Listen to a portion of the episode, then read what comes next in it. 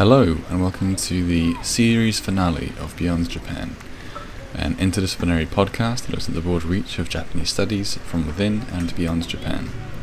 This podcast is brought to you by the Centre for Japanese Studies at the Sainsbury Institute for the Study of Japanese Arts and Cultures, in collaboration with the University of East Anglia. I'm your host, Oliver Moxon, Office Coordinator at the Sainsbury Institute and researcher of Japanese War Heritage.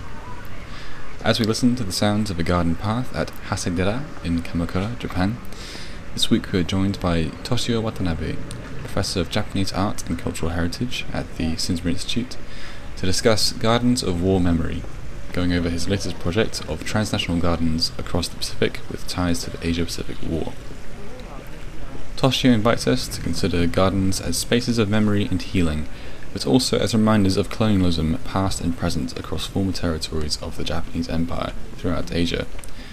We also look at gardens as peopled places, looking at the motives for visitors coming to these places. Do they come for the memories or just to enjoy nature? We hope you enjoy the show. Good morning, Toshio. Welcome to the podcast. Thank you. So now I normally begin my episodes by asking my guests what their area of expertise is, but given your expansive academic career, I think you'd better tell us what your areas of expertise are and which one in particular we will be looking at today. Thank you, Ollie. Uh, it all started with my 1984 PhD for the University of Basel in Switzerland. And this was on High Victorian Japonism, which eventually got published in 1991. Since then, I worked mostly on Anglo Japanese relationships in architecture, art, craft, and design. But then, about 15 years ago or so, I thought I'd like to start something new and a bit different, and started work on the topic of transnational Japanese gardens. See, and it's a sort of extension of my Japanism studies. And this also fitted nicely with my change of role within the University of Arts London, uh, where I then worked, because uh, I was then appointed director of Research Center for Transnational Art, Identity and Nation, TRAIN, in 2004, and worked for TRAIN until my retirement from UL. Uh, then uh, I moved to the Sainsbury Institute as part-time professor. So that's sort of my career path uh, when I worked mostly on Japonism. Uh, but what really gave me a strong push to look into the history of Japanese gardens was when Professor Tom Rimer of the University of Pittsburgh asked me whether I could write an overview of modern Japanese garden in 8,000 words for his book Since Meiji, uh, which was then published in 2012. I was always interested in this topic but has worked on the subject only in bits and pieces and not systematically before. So, but then what I found uh, found out was the really surprising lack of the publication on Japanese colonial gardens. There was a huge yawning gap. Nobody seemed to have been, have been interested in it.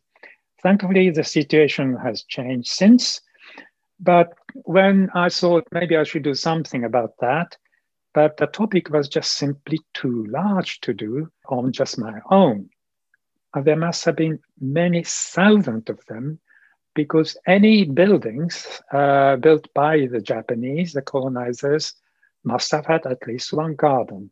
Public building, and also, for example, in Korea, many uh, sort of housing were built in Japanese style rather inappropriate for the climate of Korea.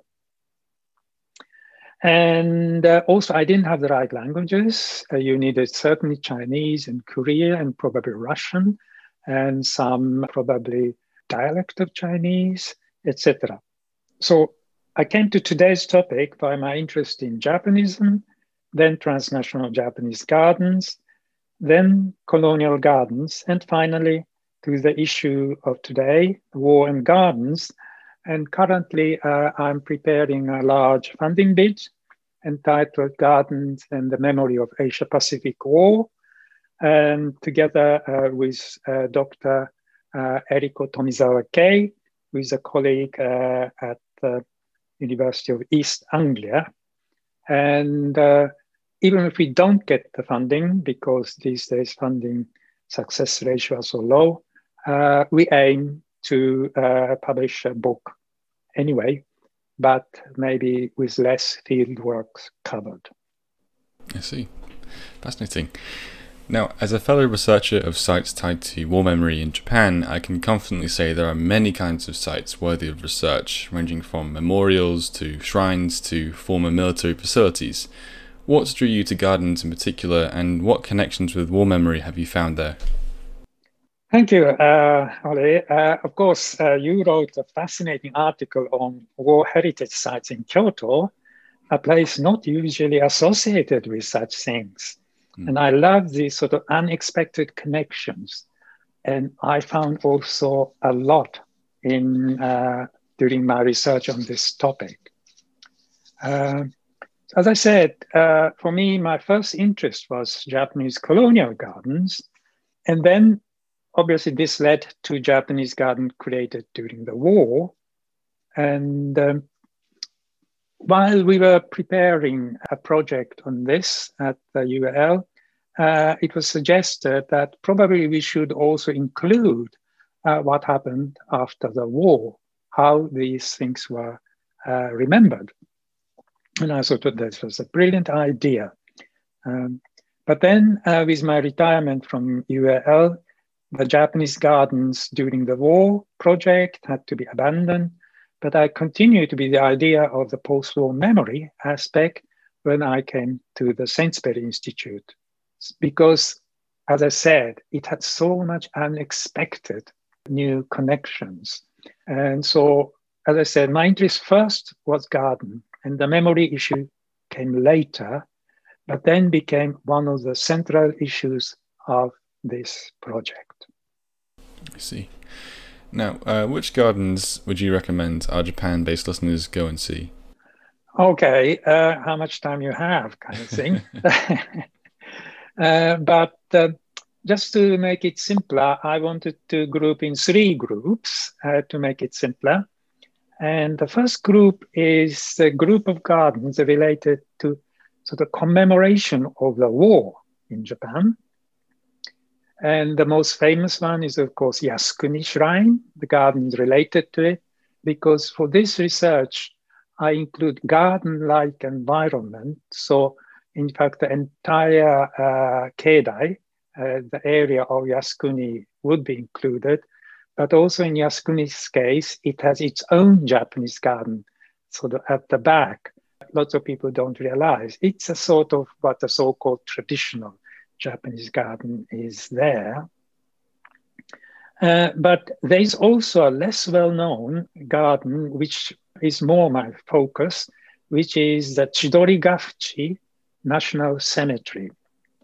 Chidorigafuchi is more famous for its cherry blossoms because it's uh, alongside one of the Edo castle moat. And at the edge of those cherry trees, there's a quite small, in, in one way modest uh, cemetery, but it has only, uh, it doesn't have any tombstones, just one building. And it's a modernist cemetery, beautiful, clean cut design. And the interesting thing about uh, this Chidorigafuchi is that it is actually owned by the nation.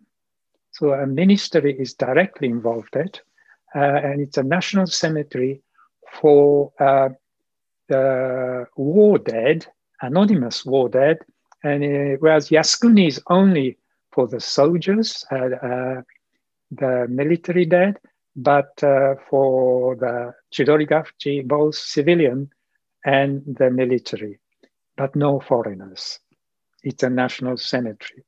And uh, uh, it's really fascinating uh, because uh, there are lots of uh, events happening and uh, I can recommend it. It's very quick. If you are around that area, it's a nice walk and going around the Imperial Palace and just pop in there. So I can strongly recommend it. And the third one in this category I like to recommend is a highly esoteric one. Uh, which is the Kaiten Memorial Museum in Ozushima in the Inland Sea area. And it's not very easy to go there, uh, though you can use the bullet train and then take a short boat trip. Uh, and this is a memorial museum of Kaiten, which is the suicide uh, submarine which was invented toward the end of the war. And the whole island was uh, the base of this. And there are various commemorative places. But the entire island is really not touristic. When I went there, all the boat guests had fishing rods. So they were off to fishing all day in this island. And uh, for me, this is, has also personal connections because my youngest uncle actually was a Kaiten uh, pilot or uh, navigator. And he was actually one of the four who died at their first sojourn to fight the Americans. And apparently, they sank a merchant uh, uh, Navy ship. Uh, I want to research in American archive as well, because very often the victories of the war from the Japanese side are very often exaggerated, let's say. Mm. And so, uh, because because it was the first sojourn, uh, uh, his name is Watanabe Kozo, and in all the books uh, which uh, deals with uh, Kaiten, he appears. So, and also I have I gathered from my aunt who was very close to him a whole archive of him. So I want to include that. And it has a very nice garden, and in the garden, they're actually not inside but outside. They're sort of like a memorial stones uh, with each name there. It's a very nice place, and this is a more sort of a family-related thing. Okay, so that was a commemoration of the war in Japan. And the second one is the commemoration of peace in Japan. And these are obviously the famous peace parks Hiroshima and Nagasaki are the really obvious ones. But what really uh, piqued my interest were the numerous smaller peace parks scattered all over Japan, sort of almost randomly.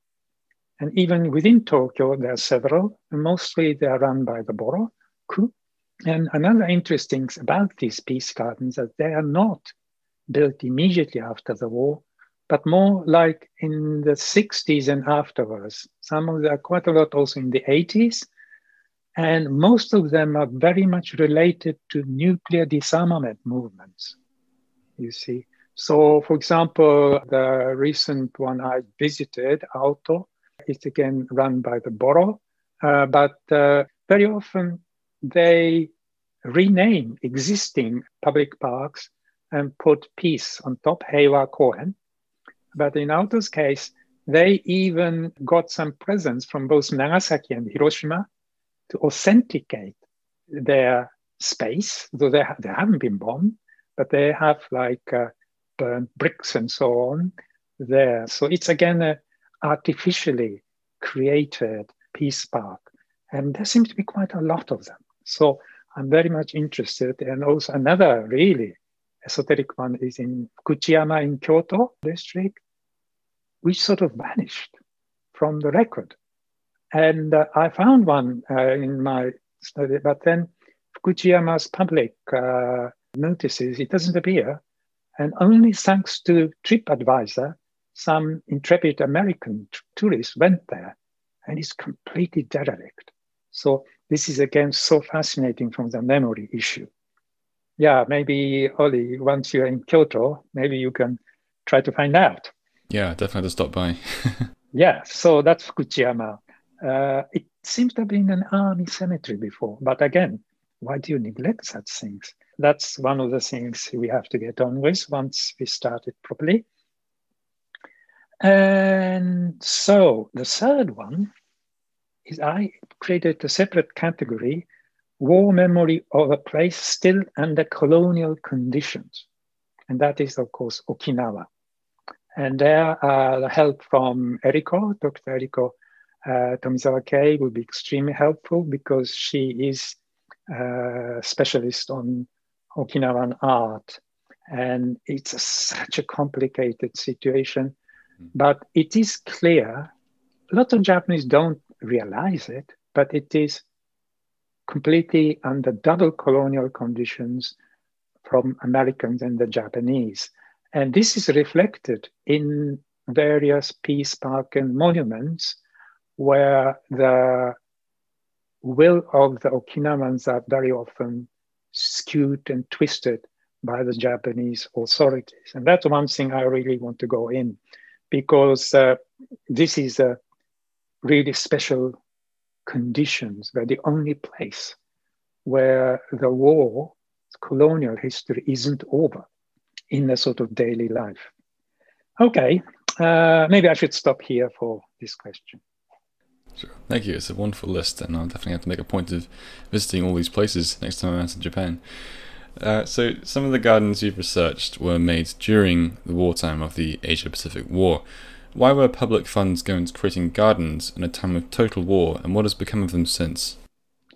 Okay. Uh, one thing when I talk about this, lots of people think still this is about Japanese garden, but it is not. And it is really Japanese gardens are only part of it. I mean, it does include, they do include, but uh, it's a lot is about other people who were involved with this war. And uh, okay, so I come to that later. But um, what happened the gardens built during the war? Some are extremely special circumstances. For example, in the United States, once the Pearl Harbor happened, in December 1941, President Roosevelt uh, simply said, no Japanese Americans can live at the coast because the collaboration fear, you see, and you can't protect the entire West Coast. So the Japanese Americans were all uh, brought together and put in the internment camp. It's euphemistically called relocation centers, but no, it is basically internment camp.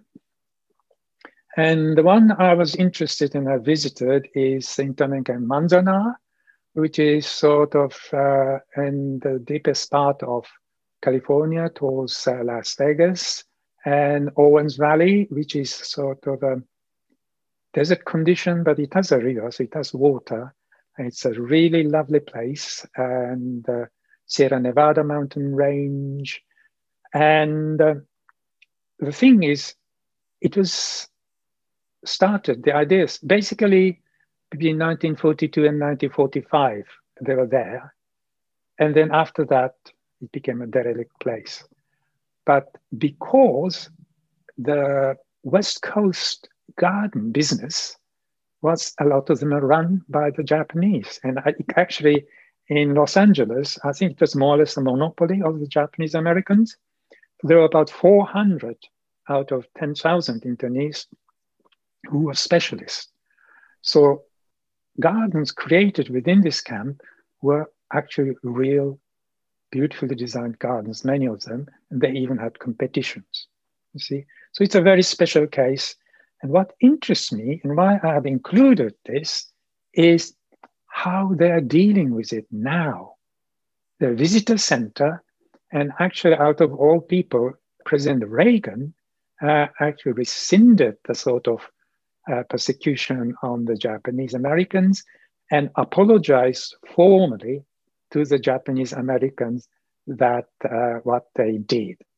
You see, and it became more or less kind of a repentance monument because it's a national park, so it's a federal place, and uh, uh, lots of school parties come here and hear negative information about the USA's war effort, see, which is fascinating. I want to study a bit more on that aspect.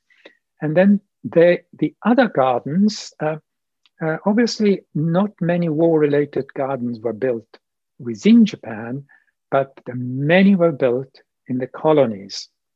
And I just found one example in Hong Kong, uh, where In fact, it was on the Christmas Day of 1941 when finally the British surrendered uh, to the Japanese. And of course, at 1945, uh, they had to return it. So it again, it was uh, only these few years. And I found a postcard in the collection of the Hong Kong University Museum, which showed a garden scene, and it says Taisho Koen. Uh, you see Taisho Park, and which is actually uh, now a botanical garden and also a small zoo is also attached there. It's like a jungle. But the interesting thing about this garden is the Japanese simply made into Japanese colonial garden by changing the name, not the design. See, and uh, the postcard is a written evidence of that. And they eventually wanted to build a Hong Kong shrine there, but all came to nothing in 1945. So, I mean, that's another aspect. I don't know how much I could go into researching various colonial garden, but let's see how it goes. I'm particularly intrigued by the idea of a repentance memorial in the US. I mean, I've that's it's so, it's so rare and it's so I think it's been very difficult in America to address contentious aspects of the military past. So to hear that there's an example amongst gardens is uh, really fascinating. Yeah, actually, I could add to that. But once I was in Hiroshima Peace Park, and it was winter, so it was cold, and it was not a sort of travel season. But there were several uh, American, I think, sort of primary school groups. And there were about three of them going round and round. And I just sneaked up behind them. And I was so touched because the teachers were telling the story, again, the more sort of American independence thing. And they did their homework and how awful this is. Mm. Because I also know that uh, uh, town where the uh, so-called I forgot the name uh, where the I think the bomb was made. They they are all gung ho, and this is a sort of our uh, victory memory kind of thing because we are proud to make this atom bomb. But these American uh, sort of school groups were very well informed, probably much better than the Japanese sort of school groups. So I just wanted to add that. Yeah, yeah, amazing. Now, uh, what kind of gardens have you come across which were created post-war, like these peace gardens you referred to earlier, and how does the commemoration of war there vary from wartime gardens? Well, uh, this is more or less the entire topic of research, but I try to be short if I can. Uh, okay, because what I found is that all the gardens I found were all related about the memory of victimhood. The victimhood seemed to be a key word, and I think I want to dig in a bit more uh, once uh, proper research starts. It's a very interesting thing because what I found is that almost everybody think they're the victims. It's like Trump supporters think they are actually the victims. And obviously, the Black Lives Matters activists, they think they are the victims. So the victimhood and anger seem to be uh, one of the prime pressing point. And I want to do more digging to that more. So both say Manzanar, Hong Kong, etc. What I'm interested in, what is the reception since? How are we dealing with those? Like in Manzanar, it's really sort of on the federal level, they are constantly re- remembered. Whereas in Hong Kong, the whole entire memory just vanished until I discovered this one postcard. I couldn't find any other documentation. Mm. See, so that's uh, regarding what uh, happened the garden created during the war, but what happened afterwards? Again, I want to um, uh, divide it into three uh, main uh, subject areas uh, to make it a bit more clear. One, the first one is war memory of the victors, one. and particularly the Europeans and North Americans, where, except Pearl Harbor and very minor incidents, their own home territory weren't invaded. You see, and obviously they won at the end. And uh, here again, I just want to pick three examples. The first one is the Iwo Jima Monument in Washington, D.C., which is sort of uh, famous Arlington Cemetery. It's all park-like landscape place. And, but it's actually the other side of the Potomac River. So it, in fact, it is in the neighboring state and not in within DC. But for intended purpose, we regard it as a Washington kind of uh, DC monument. Now, this is an interesting one because this is a huge monument, very realistic soldiers putting up the Stars and Stripes flag uh, once the Iwo Jima was conquered. Uh, famous battle. Clint Eastwood's uh, film is very moving. And of course, Watanabe Ken was the main protagonist there. And so lots of people regard it as one of those Asia Pacific War monuments, but actually it isn't. It's there only it's only represented because the whole monument is not Asia Pacific War monument, but monument for the Marines, U.S. Marines. Mm. So all the Marines' history and achievements are commemorated, and the Iwo Jima is just represented as one of the greatest achievements. So it's only a representation of marine success rather than Asia Pacific War. So that's again an interesting case. And then the second one, probably very few people know it, and it's really esoteric one, and which is the National War Memorial Gardens outside Dublin. It has the most interesting history and maybe we don't have time to go into it, but at one stage it's complete derelict, and then but it was revived, and now it's beautiful. It was designed by Edwin Lutyens, a famous architect, and was finished in the 1930s. But because by the time Ireland became independent, you see, and in one, it was also mainly for the First World War, and the government didn't want to celebrate, sort of, in a sense, it's a British victory. You see. So, mm. though it was completed, it was never opened publicly. You see. And also, when I went there, what about Second World War?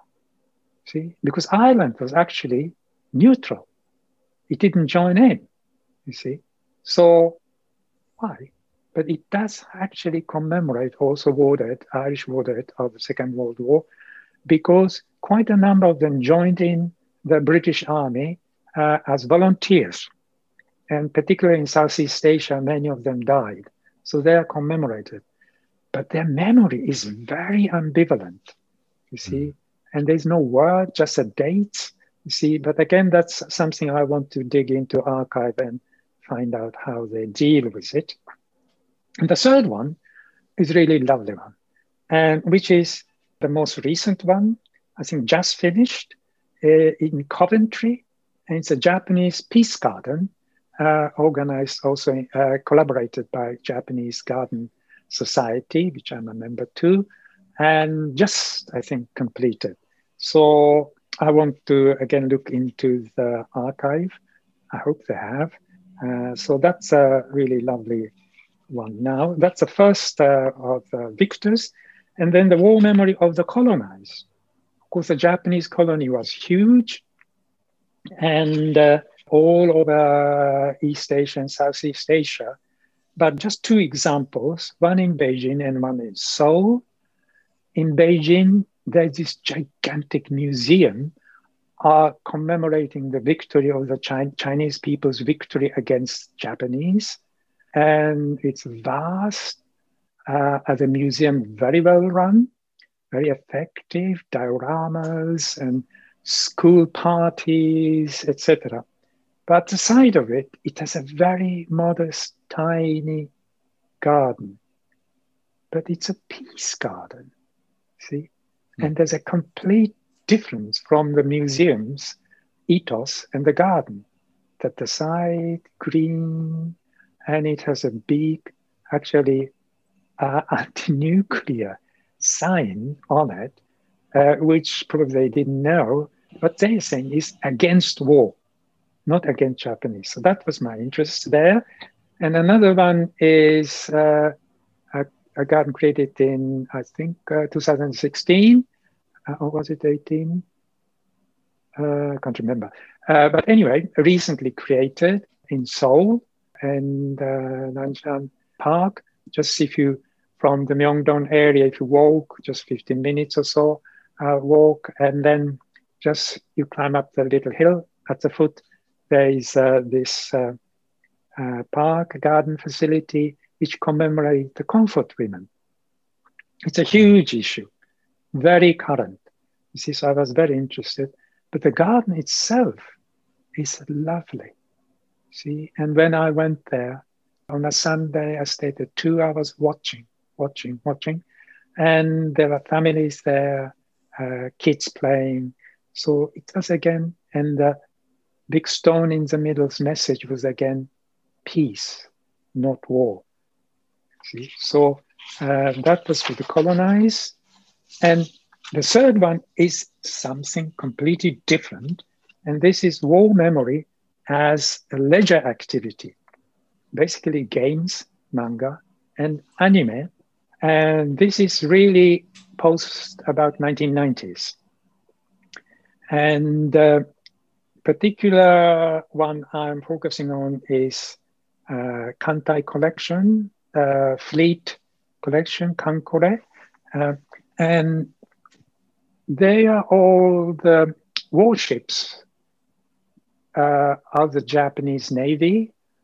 All of them are named and they are used, and each one of them has a female representation, each of them slightly different dress or sometimes rather undress, and with each of them a different weapon. And they don't fight the Allies, but they fight monsters. You see, and it's just a game, an extreme popular. I think the last count I was sort of over four million people playing, and uh, also it is manga uh, but in Japan it's called uh, mixed media. So across different uh, YA novels, animations, and so on. And where is the garden? I came across it because I wanted to look into Shinto shrines and the war memory and Gokoku Jinja in particular. And when I, in the Hiroshima area, particularly where the Navy was very strong, Kure and so on, and I came across a jinja, uh, Shinto shrine, and uh, I Googled it, and there this website popped up. And they are what's called a guide to Seichi Junrei. Uh, it's a pilgrimage guide uh, of these uh, games and manga and animes. So for Kankore, uh, there are several.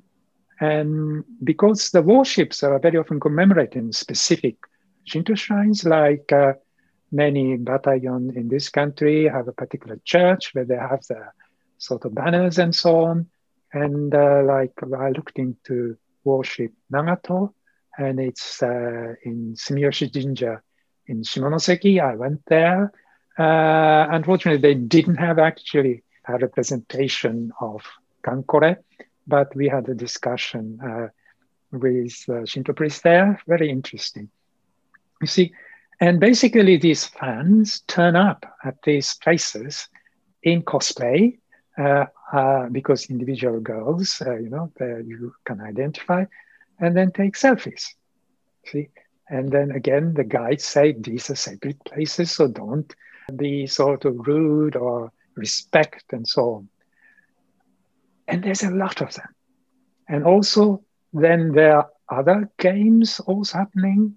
The war games be very popular. The, probably the best one is it's called Galpan, Girls und Panzer, so half German, and it's uh, centered in Oarai town, and it's sort of girls' high school fighting with panzers.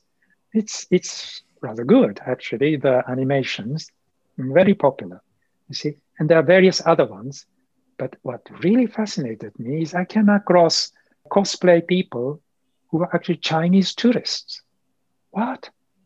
See, and uh, these Chinese tourist girls dressed up in this kankore girls and then doing selfies.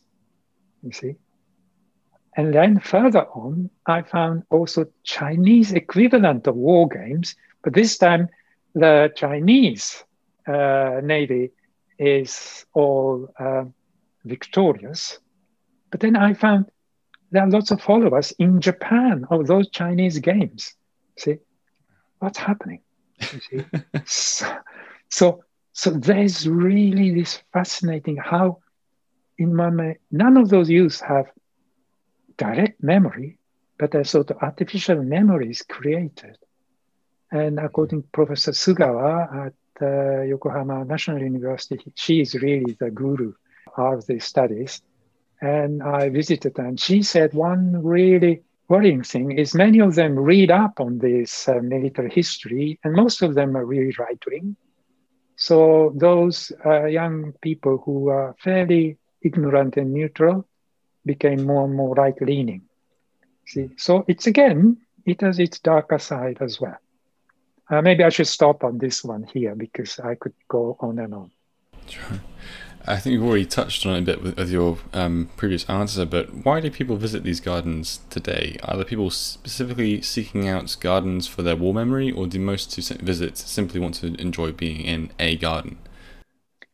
Yes, this is a very important question for me because I'm interested in any way that sort of artworks, sort of post production history. Because like uh, if you're doing design history half is production half is consumption. Uh, whereas in fine art the consumption history is only catching up these days. And for garden history i find professor john Dixon hunt uh, his book afterlife of gardens very inspiring. I mean he's really one of the greatest garden historians we have. And uh, i really love it so like um, in Chidori also in the Seoul and Kaiten Museum.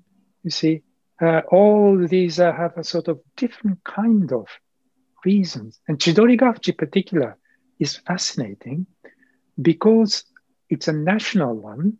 So you can't be around particular reason. That's why they couldn't actually build it in Yasukuni. Because after the war, the GHQ made it as a private religious organization so they can't have a national cemetery, you see. see. And they found a sort of an ex aristocratic residence at the corner. And then uh, they created this. So it's not a very big place, but also it's very famous because it's all collect all the bones and ashes of fallen soldiers. They're now, uh, it's a government's obligation to find them. And uh, they are all interned here in Chidori And it's how it's run is sort of Friends of Chidori almost an amateur group, is running it. And they have a website and they have timetable. And 15th of August is fascinating because it's an end of war day. From 7 a.m., it's chock a block. One group after the other is using it. And it is really lots of different ones. And because of its national and can't be religious, one religion only, so in one, it's the most ecumenical space in the entire Tokyo. Because if you're Christian and you want to have an event there, you just book it and you can get a slot. Or if you have a neo-Buddhist, see, or if you have a Shinto group, or if you have a sort of battalion, school groups, see, it's a real mixture. It's a fascinating place, you see. And whereas, like in Yasukuni, it's quite clear, it's just a war dead. And in fact, I did go uh, with my aunt because uh, my uncle is also commemorated there because he's, he's a soldier is awarded. And what I mean, usually uh, progressive sort of uh, people avoid even going to Yasukuni. But because I went there as a family member, and the ceremony was a most beautiful, aesthetically satisfying. The dances of the Miko-san was so beautiful, and the Gagaku music was really fabulous. But it's still a war memory place. Also, as I said, I include any garden like space.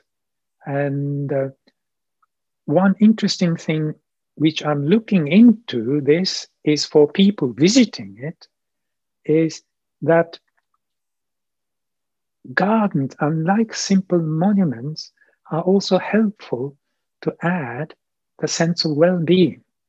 Because with COVID condition these days, we all know how important gardens are. If you're isolated, but if you have a garden, or simply even a little balcony with pot, potted plants out there, you see, they give sort of kind of particular well-being help, helpful thing. And I wanted to look into particularly Professor Goto of Nagasaki University, who is an artist, a garden historian, collaborating with scientists, and the real scientific experiments is being done, and how Japanese gardens directly related to well-being, particularly for the mentally ill people. And so, but I just wanted to dig in a bit more. This is an only recent sort of discovery. You've mentioned in your research that the memory of war is very diverse, ranging from anti Japanese sentiments to a Japan as victim narrative. Could you share with us where you think these narratives are coming from? Yes. Uh, so, in order to understand these narratives, I think we have to ask three major questions, which are really at the center of our investigations. Now, the first question is why gardens? What are the characteristics of garden could provide for the remembrance of war memory? Other forms of remembrance cannot, like memorials, buildings, poems, films, photos, and so on. What is the specificity of the gardens? Now, this is the most important question for us because I think gardens may be providing a productive way forward for the management of memories of Asia Pacific War, both for the perpetrators and the victims. See, that's the point. So then we hit the idea of approaching the issue of war memory from a very different angle. And uh, this is the history of cemeteries in general, because cemetery is a place of memory of the dead, not specifically for war. Sometimes it includes, see. And then from this history of cemeteries, specifically the modern development of the greening of cemeteries. And particularly from the 19th century to the early 20th century, there were movements to combine nature and graveyards together to create a more garden like cemeteries. Let's uh, look into just some particular examples. Let's look at Germany. In Hamburg, at Ohlsdorf, a cemetery was created in the style, of all things, um, English landscape garden, and this was 1877. And their website boasts that they are the largest cemetery in the world beautifully landscaped. In Munich, uh, in the uh, uh, in Munich, we find the first what's called uh, Waldfriedhof forest cemetery, and this was created in 1907 and it became very popular in Germany. In North America, rural cemetery movements started from around the mid 19th century onwards, uh, where um, cemeteries functioned as public parks because at the time public parks were not that prevalent in this, uh, North America. And then these cemeteries uh, provided places of recreation with art and sculpture. See, and what's in Britain? In Britain, uh, we have the garden reformer William Robinson, uh, who proposed to apply garden aesthetics to cemeteries.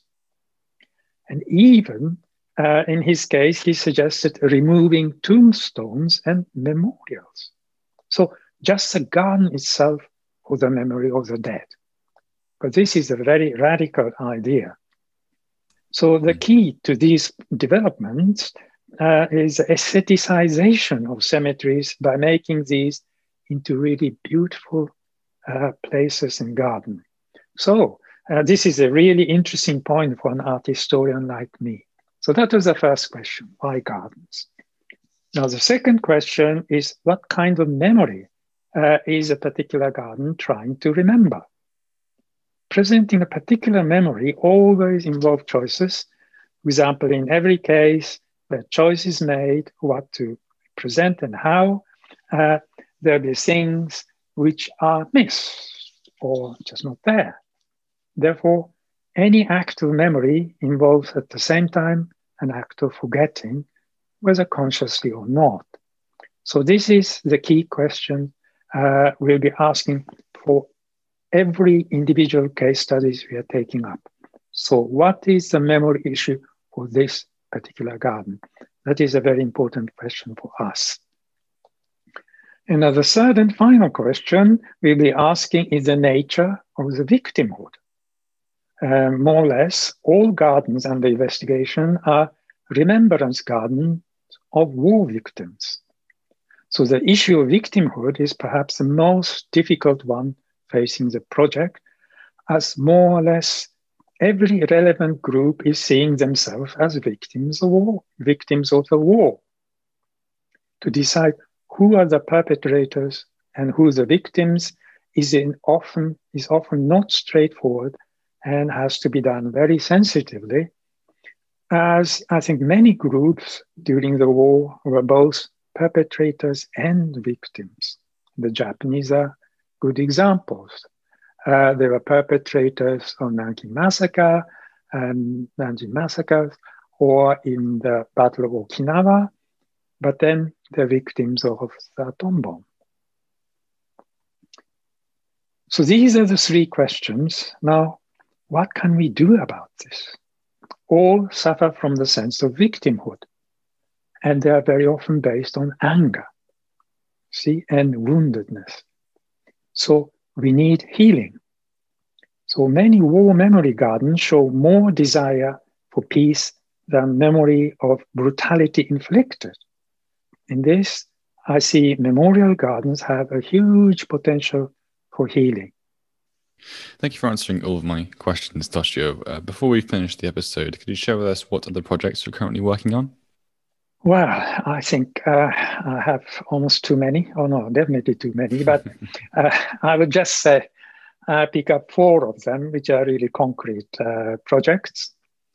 And the first one I can mention is um, I have a project. Uh, I'm joining the project at the University of Tsukuba.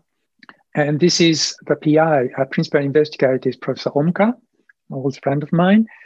And uh, it's on the network of Japanese artists in Britain uh, around 1880 to 1990. And I'm the overseas members and working on the watercolor movement as a third force of modern Japanese painting. And this is funded by the Japanese Research Council, JSPS. So I'm a member of that.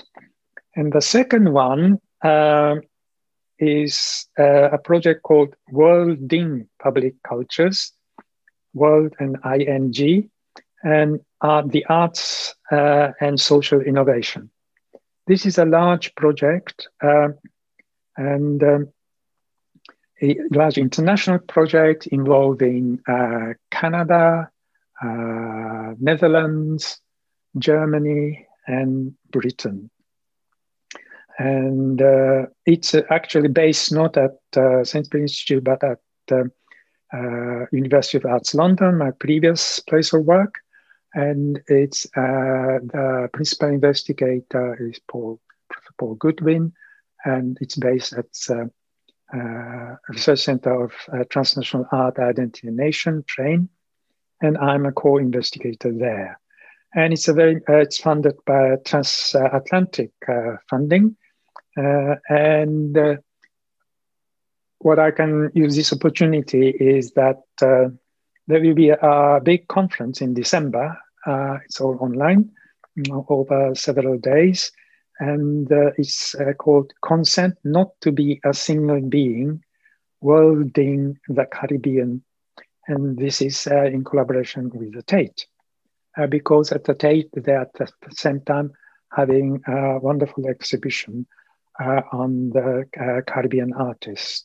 And many of the um, Caribbean artists active in Britain will be represented there too. And here, um, my contribution will be gardens as a public space. That's the second one. And the third one, uh, uh, I'm still in the process applying a small grant, and this is on modern Japanese gardens in China. Uh, this is based uh, on the sencha culture, uh, not traditionally uh, known tea ceremony with powdered matcha tea, but what we usually drink, so of green tea, but it has also its own culture very much uh, centered on Chinese taste in Japan. I more or less finished, uh, sort of three quarters. I just need some field work to finish it off. And the last one is completely different. And this is on Japanese post, post-war knitwear design. Why? It has nothing to do with garden. It's actually very much a family-based uh, research because my mother Ilse Watanabe, who is a German. she was uh, really one of the leading knitwear designer from 1948 uh, into the 1960s when she retired. And she published her first uh, monograph uh, of collection knitwear designs in 1948, all in full color and uh, not all, but mostly in full color. And um, I think it may be for the first time when all the models were Westerners, and I appear as a grumpy little child wearing a, a sort of funny knitted shorts. Uh, you see, sorry about that bit. Uh, but uh, uh, I'm really interested because it was also the period where the, uh, particularly the late 1940s, is when the first time when most of Japanese women actually were comfortable wearing Western style clothes, not the sort of kimono style. And uh, it's it was before that, but uh, it became really the majority of clothing became uh, the Western style. And until 1960s, uh, uh, most housewives were made uh, were making clothing for their own families. So uh, pret-a-porter was not that common. So therefore, there was this huge boom in also knitwear as well. So I want to investigate that aspect as well, and also the issue of how why the Western style, sort of Western models became so popular, and even I appear there in some of them blonde and blue eyed.